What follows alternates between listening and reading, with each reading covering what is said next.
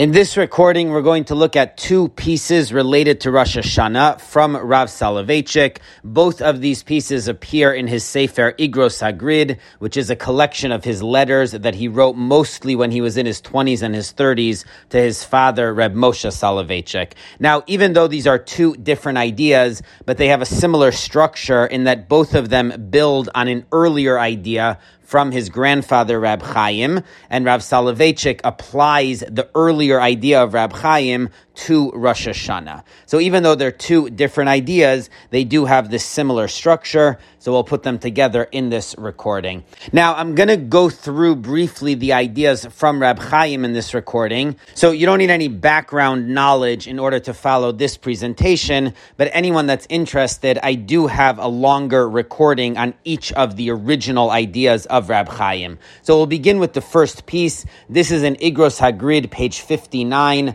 on Hilchos Shofar Beis Yud. And the earlier idea that Rav Soloveitchik is building on, I went through in a recording on my channel called Rav Chaim Soloveitchik. And that specific recording is called Sanctifying the Calendar. So the basic idea that Rav Chaim proposes is that we have a concept in halacha that if the court sanctifies the new month, even if they make a mistake and the new Rosh Chodesh is on the wrong day, so that means the holidays could be also on the wrong day, but it doesn't matter. The halacha is that we follow the human court regardless, even if they made a mistake. So Rab Chaim suggested that it's not really about the court per se. It's about the head of the court, the Gadol Hador, whoever is the leader of that generation, the Nasi, that person has the ability to determine the calendar. So it's not tied in with the concept of the Sanhedrin, which is a specific institution which existed in the Beis Hamikdash. And after the destruction of the Beis Hamikdash, the Sanhedrin lost a lot of its power, even though it continued to exist for some time afterwards, but it did not have the same level of power that it originally had. So if the rules of Kiddush HaChodesh, of being in charge of the calendar, were tied in with having a Sanhedrin, so then after the destruction of the Beis HaMikdash, the whole concept of Kiddush HaChodesh, of sanctifying the new moon based on the witnesses, would have ended. But based on Rab Chaim's idea that it wasn't really tied in with the Sanhedrin, but it was connected to the highest leader of the Jewish people, so that explains how the process of Kiddush HaChodesh continued even after the destruction of the Beis HaMikdash, so long as there was a centralized establishment leadership of the Jewish people with one person, the Nasi, on top. So now Rav Soloveitchik in this letter applies this idea to the rules of Rosh Hashanah. We mentioned in the previous recording that if Rosh Hashanah falls out on Shabbos, so the basic rule is that you're not allowed to blow the shofar, with the one exception of blowing it in the Beis Hamikdash. Now, the Mishnah at the beginning of the fourth chapter of Rosh Hashanah says that after the Beis Hamikdash was destroyed, Rabbi Yochanan ben Zakkai, who made a number of decrees at that time, one of the decrees was that you're allowed to blow the shofar shofar in any place where there's an established court. Now, there is a debate in that Mishnah whether Rabbi Yochanan ben Zakkai limited it only to the highest court, which was then in Yavne, or any place where there was an established court. So the Rambam in Hilchos Shofar Beis Tes rules like that second view that anywhere where there's an established court, you're allowed to blow the shofar on Rosh Hashanah of Shabbos. But the Rambam adds a further limitation. The way he describes this court is that First of all, they have to have smicha. So nowadays we lost the actual smicha, the direct chain of ordination from Moshe. So according to the Rambam, only a court of members who have full smicha in Eretz Yisrael would be allowed to blow the shofar on Shabbos Rosh Hashanah.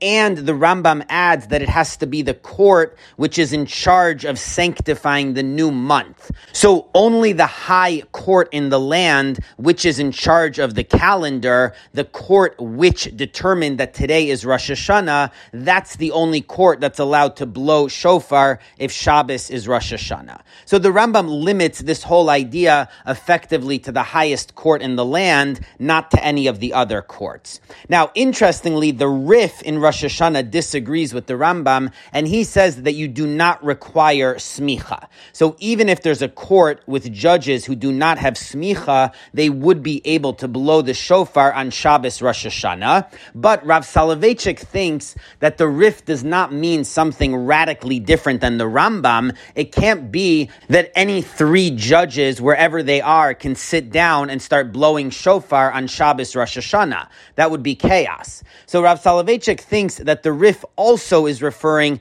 to the highest court in the land, which determines the new moon. So that court is able to blow on Shabbos Rosh Hashanah, even if the members don't have full smicha. So the debate between the Rambam and the Rif is over whether there's a technical requirement of smicha for this court, but both of them agree that we're referring to the high court in the land that's in charge of sanctifying the new moon. Now, the problem with the Rambam is that in the next halacha, halacha yud, the Rambam continues and he says, bisman hazeh, in his time. So the Rambam says, we keep outside of Israel two days of Rosh Hashanah. So we blow the same way that we blew on the first day on the second day.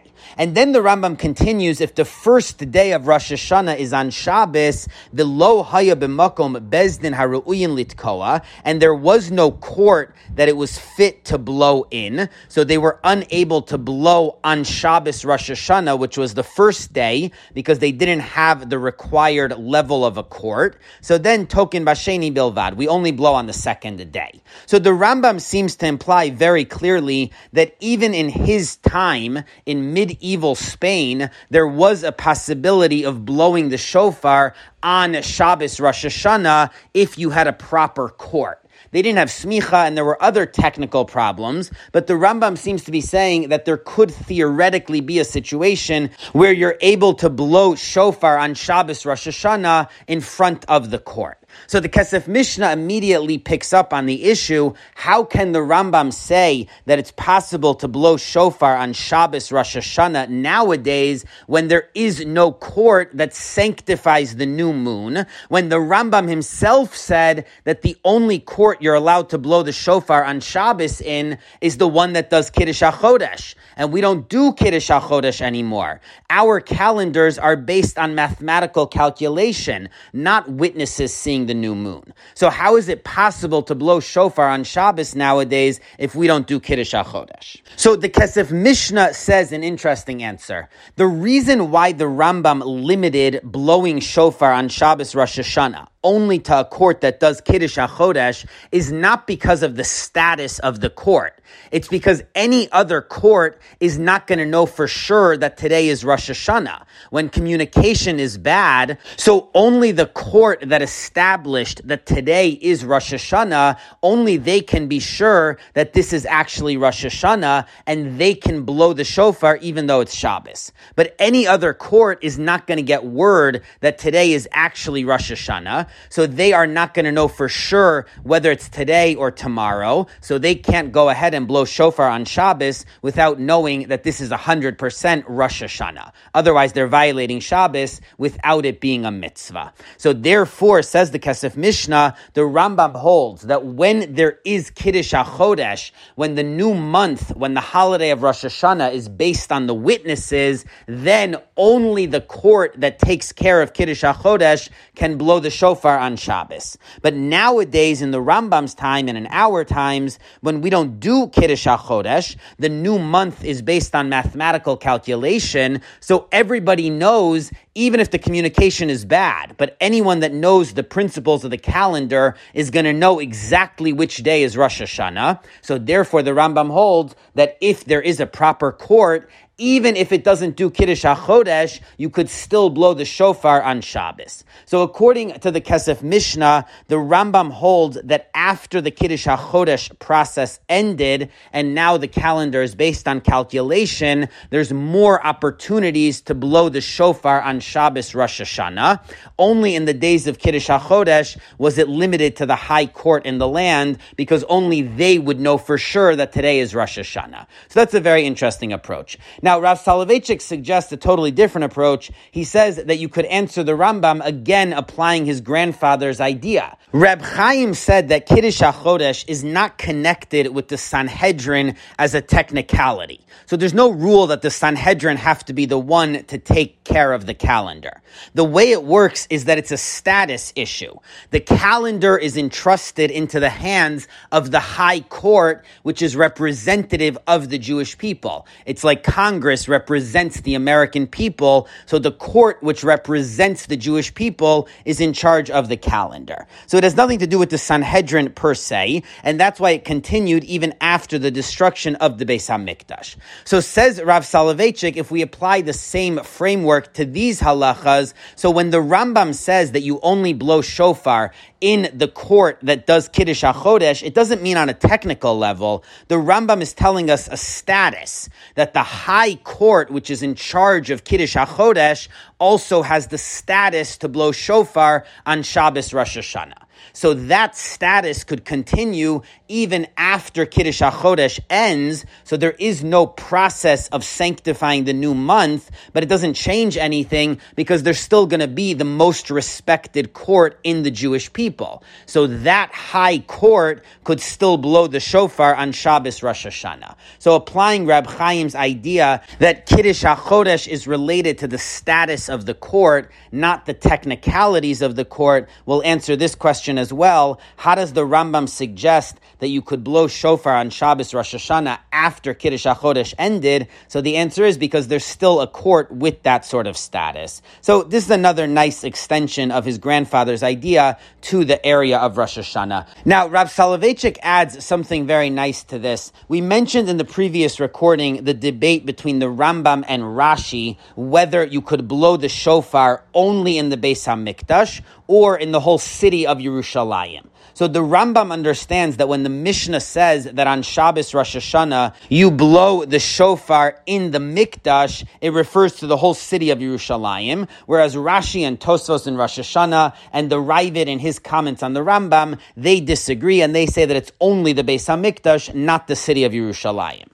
So now we mentioned then that this is a broader debate between Rashi and the Rambam in other halachas as well, what the language of mikdash means. Is it the Beis HaMikdash or is it Yerushalayim? Rav Soloveitchik seems not to be aware of this because the only other case he discusses is Lulav, and he points out that there the Rambam contradicts himself. In his commentary on the Mishnah, he says that you can take the Lulav in the whole city of Yerushalayim, whereas in the Mishnah Torah he limits it it only to the Beis HaMikdash. So Rav Soloveitchik seems to think that this idea of the Rambam that you can blow the shofar in Yerushalayim is special to the concept of the shofar, which is not exactly true, but either way, his idea fits nicely. He explains that Rashi and the Rambam's debate is a conceptual one. Why are you allowed to blow the shofar in the Beis HaMikdash? So Rashi explains because there's a general rule that prohibitions of the rabbis on Shabbos do not apply in the Beis Hamikdash. So since blowing the shofar is a rabbinic prohibition, it does not apply in the Beis Hamikdash. So obviously, if that's the explanation, that only refers to the Beis Hamikdash, not the whole city of Yerushalayim, where the laws of Muktzah, the other rabbinic prohibitions of Shabbos, do apply. So that explains very nicely why Rashi has to say that the only exception for blowing shofar on Shabbos is in the Beis Hamikdash itself. But the Rambam in Halacha Ches puts it a little differently. The Rambam writes, "Kishigozru shelo litkoa b'Shabbos lo gozru el b'makom she'ein bo beis din." When they initially decreed not to blow the shofar on Shabbos, they only did so in a place where there is no court.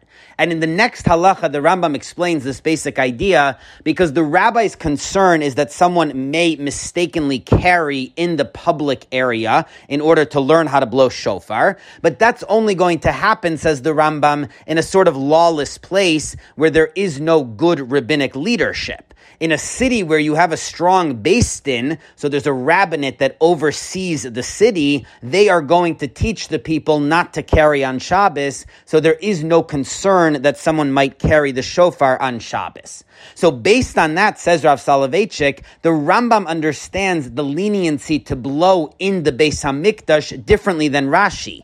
It's not the general rule that the rabbinic prohibitions of Shabbos are suspended in the Beis Hamikdash, which is Ein Shvus Bamikdash, but according to the Rambam, it's because of something else. Because since in the Beis Hamikdash you have the Sanhedrin, so you have the top rabbinic leadership in that city, so there there's no concern that someone will carry, so the rabbis never made a decree not to blow the shofar on Shabbos. So of course that logic also applies to the whole city of Yerushalayim, because the whole city was under the jurisdiction of the Sanhedrin, who were in the Beis Hamikdash. So that's why the Rambam holds that it was allowed to blow the shofar on Shabbos in the whole area of Yerushalayim, in all of the suburbs, any area that could see the city of Yerushalayim, because it makes sense according to his reason that all of those areas were under the jurisdiction and the influence of the Sanhedrin, so there was no concern that someone would carry on Shabbos. So this is a very nice explanation for the views of Rashi and the Rambam. And Rav Soloveitchik adds that according to the Rambam, after the Beis Hamikdash was destroyed, so Rabbi Yochanan ben Zakkai didn't really add anything new. According to Rashi, he really changed the rules because originally the rule was that you could blow in the Beis Hamikdash, and Rabbi Yochanan ben Zakkai said that now you could blow wherever there's an established court. But according to the Rambam, Rabbi Yochanan ben Zakkai didn't do anything so radical. Originally, the rule was that you could blow in the city of Yerushalayim because there was a good court.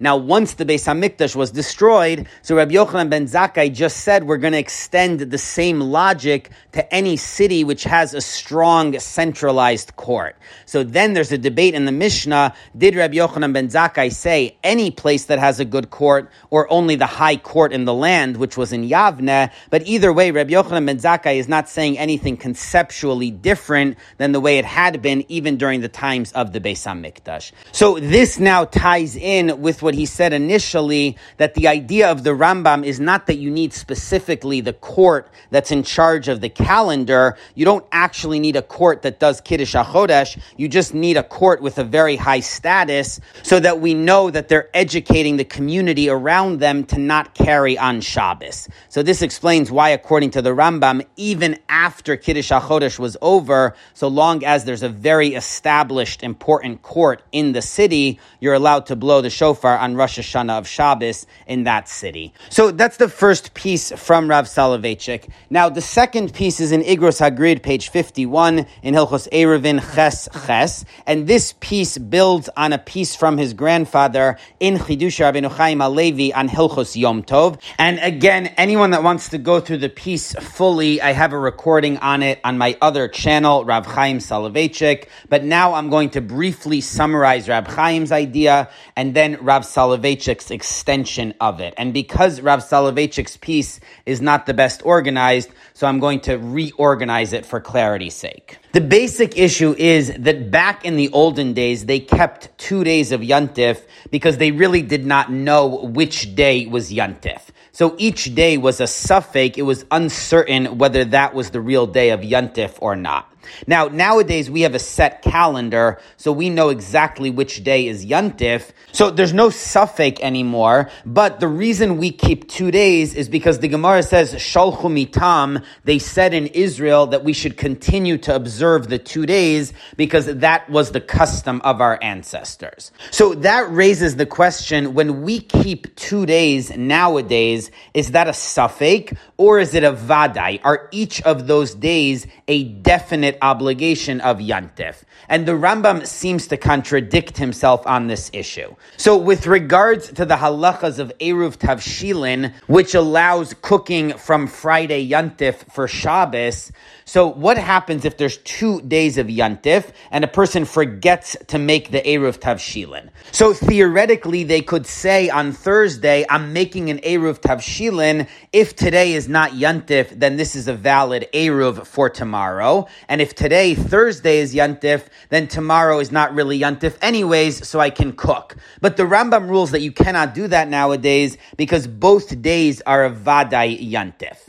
The problem is that he seems to contradict himself because there is another similar halacha. Let's say a chicken lays an egg on the first day of Yantif, so are you allowed to eat that egg on the second day of Yantif? So if they're both definite days of Yantif, then no, because it's muksa, that egg. But if only one of those days is Yantif, then yes, you could eat it. And the Rambam rules that you are allowed to eat the egg on the second day. So that seems to say that they're not both days of Vadai, but rather we treat them as a safek, so only one of the days is a real day of Yantif. So the way Rab Chaim explains this is that the Rambam holds that of course nowadays we keep both days of Yantif as a Vadai, because we know which day is the true day, and the other day we're keeping because the rabbis said to.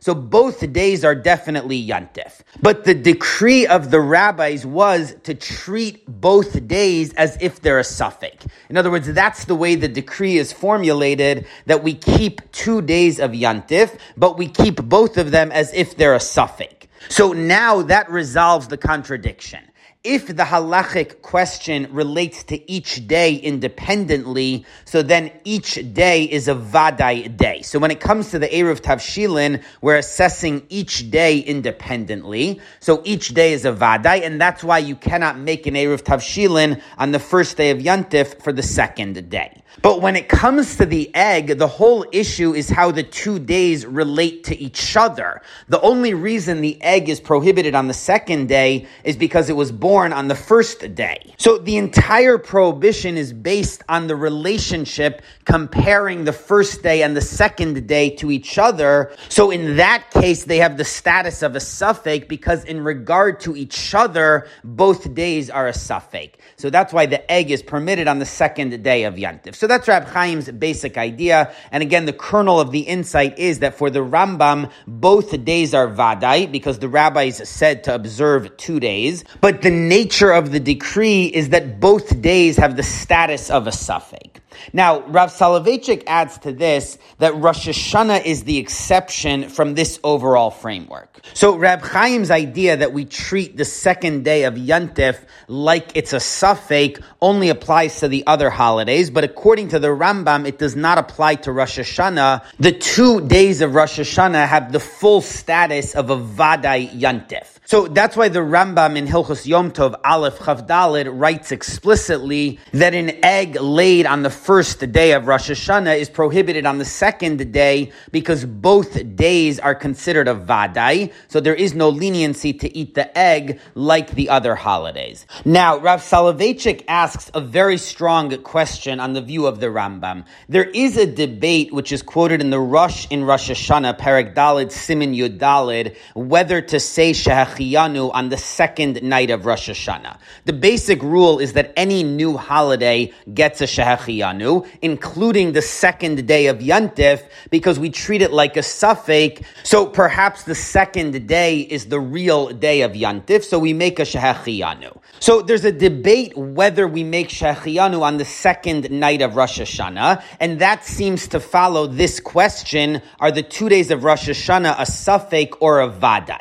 So we would expect that the Rambam would hold that there is no Shehachiyanu on the second night. But that's not what it sounds like from the Rambam. The Rambam in Hilchos Shabbos Chav Tes Chav Gimel writes, Kol Leile Yom Tov Ubelel Yom Kippurim. Every night of Yantif as well as Yom Kippur, we say Shachiyanu, with the one exception of the seventh night of Pesach, and obviously the eighth night of Pesach as well, because that's not a new holiday. So it sounds like, according to the Rambam, we do say Shehachiyanu on the second night of Rosh Hashanah, because he doesn't list that as one of the exceptions. So this is a contradiction in the Rambam. On the one hand, he holds that the two days of Rosh Hashanah are a vadai. That's why you can't eat the egg on the second day. On the other hand, he holds that there is a Shehachiyanu on the second night of Rosh Hashanah, which only works if it's a safek. So Rav Soloveitchik suggests something very interesting in the view of the Rambam. Rosh Hashanah is the only holiday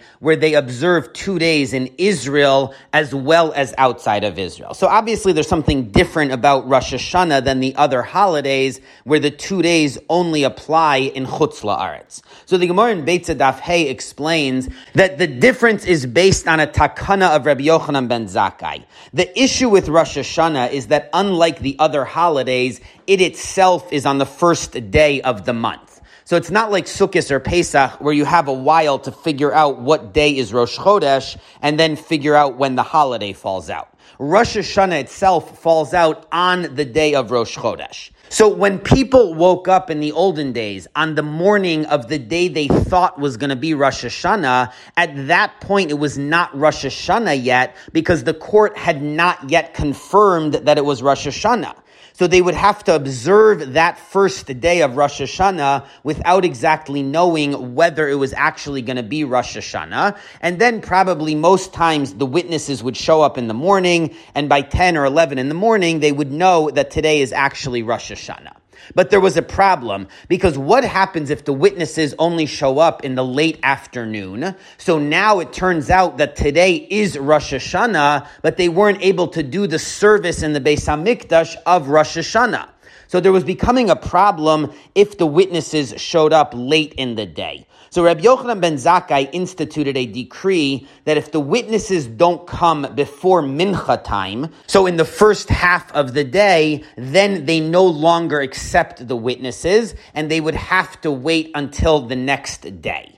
So that's why even in Israel they keep two days of Rosh Hashanah because there were times in Israel when they had to keep two days of Rosh Hashanah. If the witnesses showed up in the afternoon, then they would have to keep observing the first day because they didn't want people to be dismissive of that day in future years. So they would finish the observance of the first day and then the second day would also be Rosh Hashanah. So that explains why Rosh Hashanah is different than the other holidays that even in Israel they have to keep two days because even in the olden days there were years when they kept two days of Rosh Hashanah in Israel. So that means the two days of Rosh Hashanah actually have two different reasons. The first is the general Shalchumitam that we observe two days of Yantif because our ancestors did so. And then when it comes to Rosh Hashanah, there is another reason, which is the takana of Rabbi Yochanan ben Zakkai that we should keep two days of Rosh Rosh Hashanah in a case where the witnesses don't come on the first day. Now, nowadays, the witnesses obviously don't come because we don't have any more witnesses. So according to Rabbi Yochanan ben Zakkai, every year we would have to keep two days of Rosh Hashanah.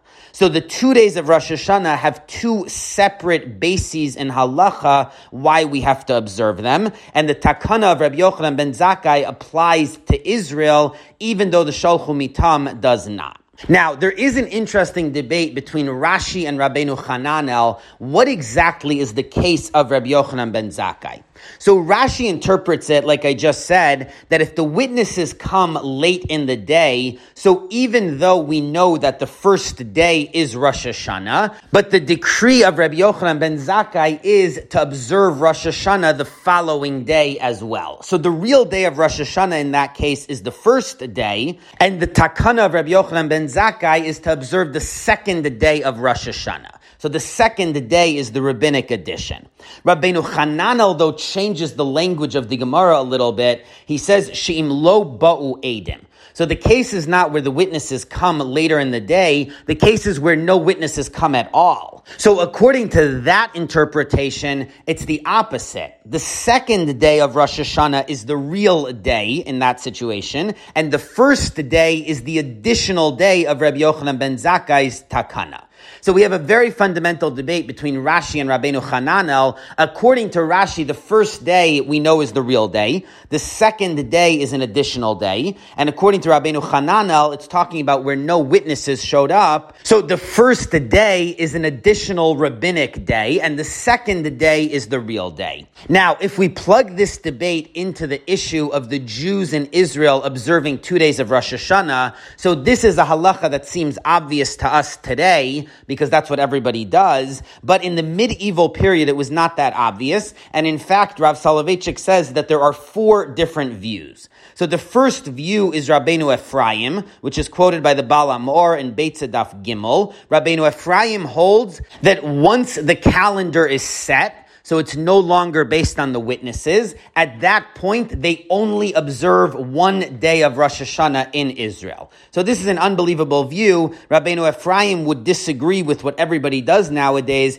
He would say that the Jews in Israel should only observe one day of Rosh Hashanah because we have a set calendar. We know which day it is. So there's no reason for them to keep two days. Now, there is a variation of this view quoted by the Meiri. He, in general, agrees that the Jews in Israel should keep two days of Rosh Hashanah, with the exception of the people in Yerushalayim. According to the Meiri, in Yerushalayim, they should follow the view of Rabbeinu Ephraim and only keep one day of Rosh Hashanah. Now, the major Rishonim disagree with this, the Rif and the Rambam, and they say to do what we do, which is that in Israel they should keep two days of Rosh Hashanah. But Rav Soloveitchik says that there's a different reason for the Rif and the Rambam. So even though they practically agree, but these are views three and four because they have different reasonings for why the Jews in Israel should keep two days. According to the Rif, the Ramban explains that the reason they keep two days of Rosh Hashanah in Israel is because of the decree of Rabbi Yochanan ben Zakkai. But it's not because of Sholchu Mitam, the rule that we should continue to observe two days of Yantif because our ancestors did so. Theoretically, that could have applied to Israel because they did keep two days of Rosh Hashanah in the olden days, but that's not the reason. Because that only applies to a safek of two days, whereas Rosh Hashanah is a Vadai two days. So Sholchu Mitam is not the basis for the two days of Rosh Hashanah in Israel.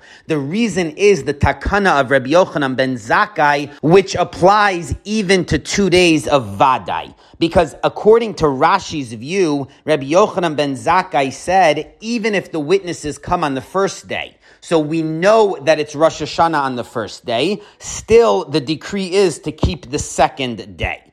So that's a Vadai type of decree. He's not saying that there's a safek. We know which day is Rosh Hashanah. And still, Rabbi Yochanan ben Zakkai says that the second day is Rosh Hashanah. So that's a Vadai type of decree. And according to the Rif, that decree carries over even after the courts stopped sanctifying the new moon. So even nowadays, when we have a calendar that's set, we still have the takana of Rabbi Yochanan ben Zakkai, which applies to Vadai days. So that's why we observe two days of Rosh Hashanah, even in Israel, as two days of Vadai. So that's the Rif's explanation. But the Rambam in the fifth chapter of Hilchos Kiddush HaChodesh gives a different reason why the Jews in Israel have to keep two days of Rosh Hashanah. He says because back in the olden days, most of the Jews in Eretz Yisrael did not know which day was Rosh Hashanah. The lo od el afilu Yerushalayim atzma, not only the Jews in Israel, but even in Yerushalayim itself, where the court that sanctified the new moon was,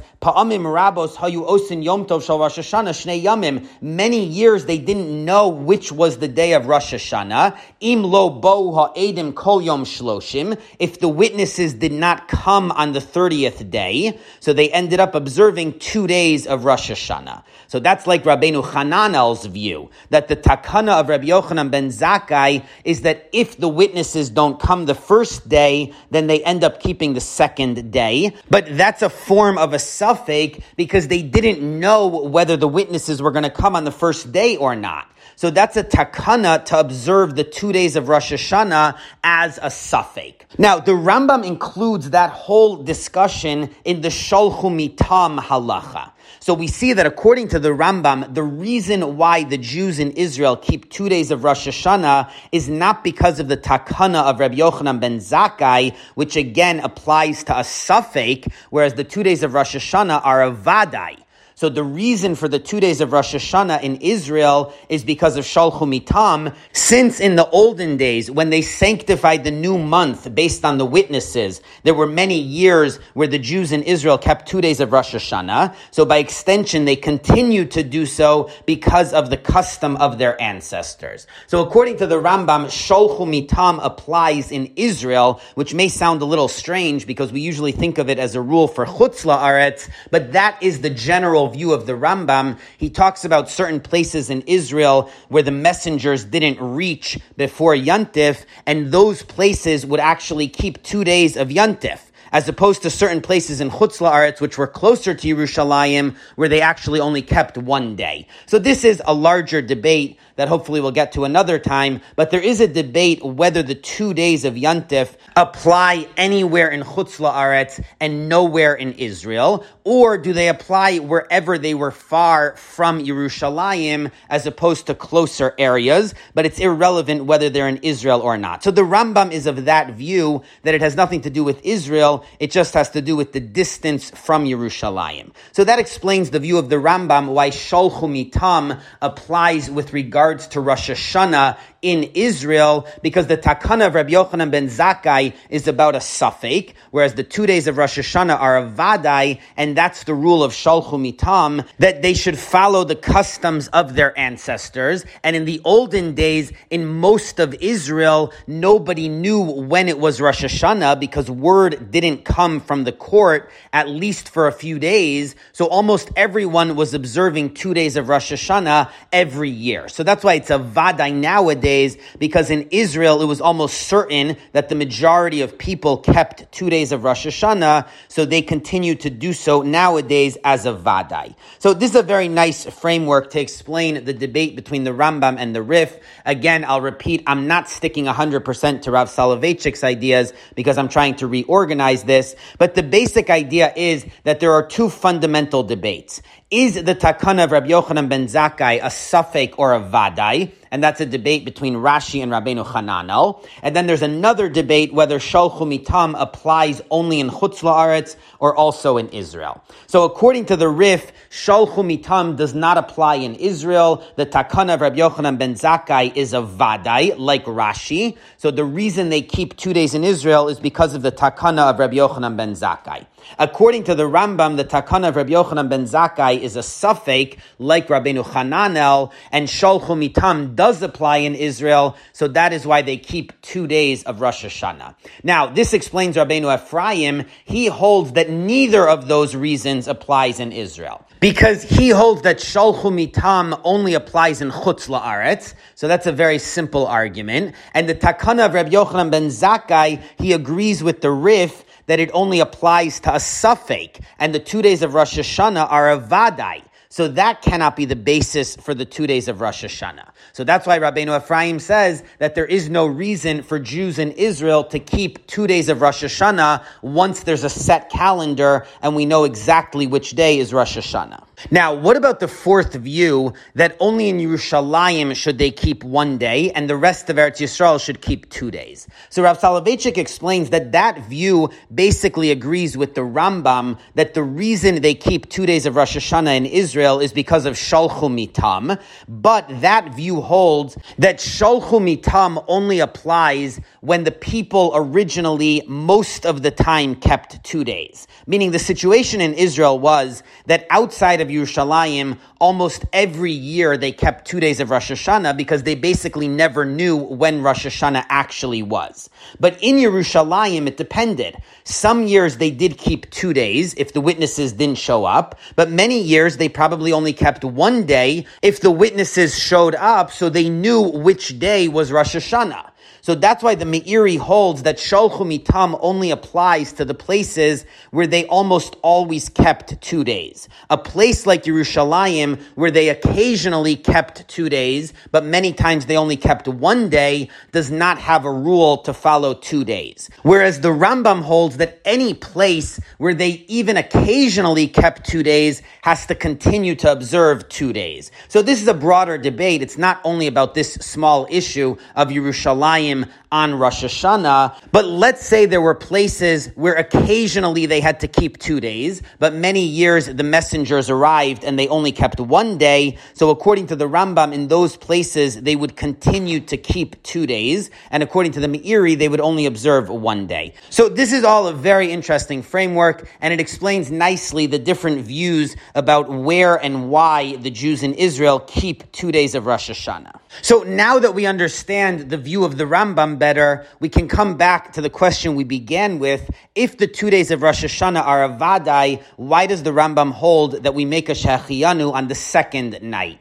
So now the answer would be, since he understands that the reason for the two days of Rosh Hashanah is because in the olden days they used to keep two days of Rosh Hashanah, but the way the Rambam and Rabbeinu Hananel understand it, there were years when really the second day was the main day because the witnesses didn't come on the first day. So in deference to those years, we make a Shehecheyanu on the second night to act as if that is the main night. So even though it's a vadai that we have to observe both of these days, but the way this law is set up, conceivably some years the second day was the main day, so that's why there is a shehecheyanu on the second night. Now, using these ideas, Rav Soloveitchik answers another very nice question. The Gemara raises the issue that even though Sukkot and Pesach both fall out on the 15th of the month, but the month of Tishrei has two holidays before Sukkot. So there were two days of Rosh Hashanah and Yom Kippur. So there were three days when the messengers couldn't travel. So they only had 11 days to travel in Tishrei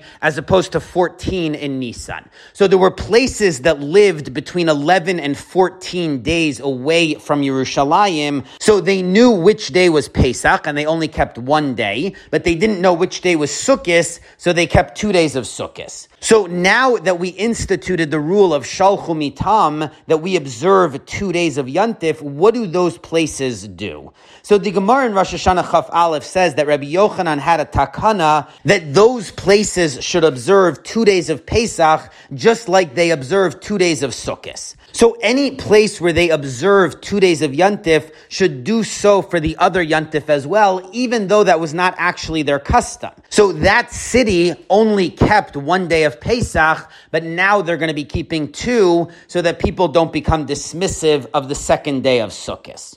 Now, the Rambam in Hilchos Kiddush HaChodesh Gimel Yud Beis applies this concept of the Gemara to answer another question. Why do we keep two days of Shavuos? Shavuos is always 50 days after Pesach. So there's no place in the world where they don't know what day Shavuos is. Because if you know which day is Rosh Chodesh Nisan, then you could just add 65 days and you'll always know when Shavuos is. So why do we keep two days of Shavuos when there was no place where they ever had to do so in the olden days? Says the Rambam, it's because of the same idea. Just like those communities had to observe two days of Pesach in order to protect the two days of Sukkot, so too all communities in Chutz La'aretz observe two days of Shavuos, even though they didn't used to do so in the olden days, based on this idea, because we don't want to start having holidays where there's only one day, and then people will start questioning questioning the two days for the rest of the holidays. So that's why we observe two days of Shavuos nowadays.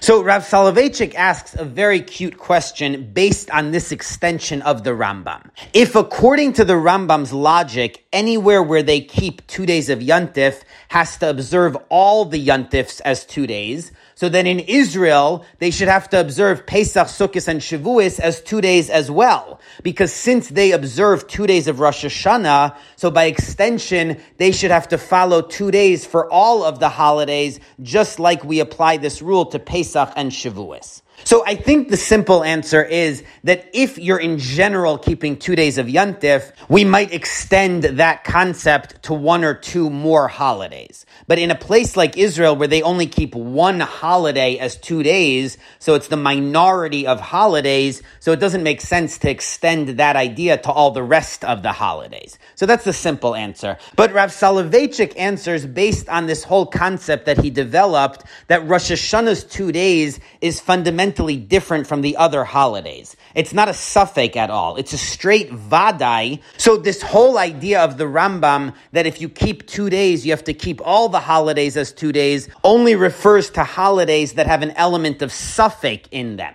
So we compare different holidays to each other when there's an element of safek included in the two days. But the holiday of Rosh Hashanah is in its own category because there's no safek at all. It's a straight vadai.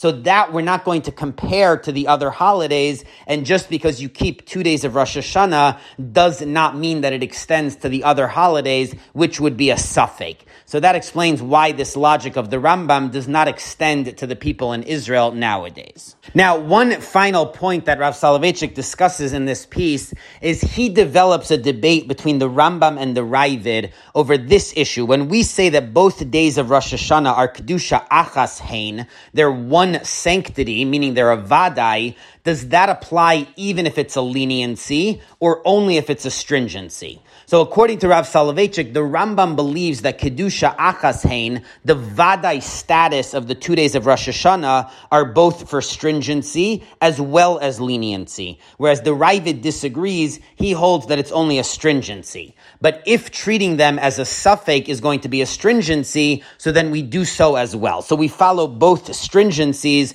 of two days of safek and two days of Vadai, depending on which one is going to be the stringency. So that's also an interesting issue which would have practical ramifications. So those are the major points that I wanted to go through in this piece from Rav Soloveitchik. And again, I'll repeat that I really restructured this very much and connected some of the dots in my own way. So any mistakes are my own fault. Rav Soloveitchik has a different perspective on this piece, but I felt that the way I put it would be more clear for this presentation.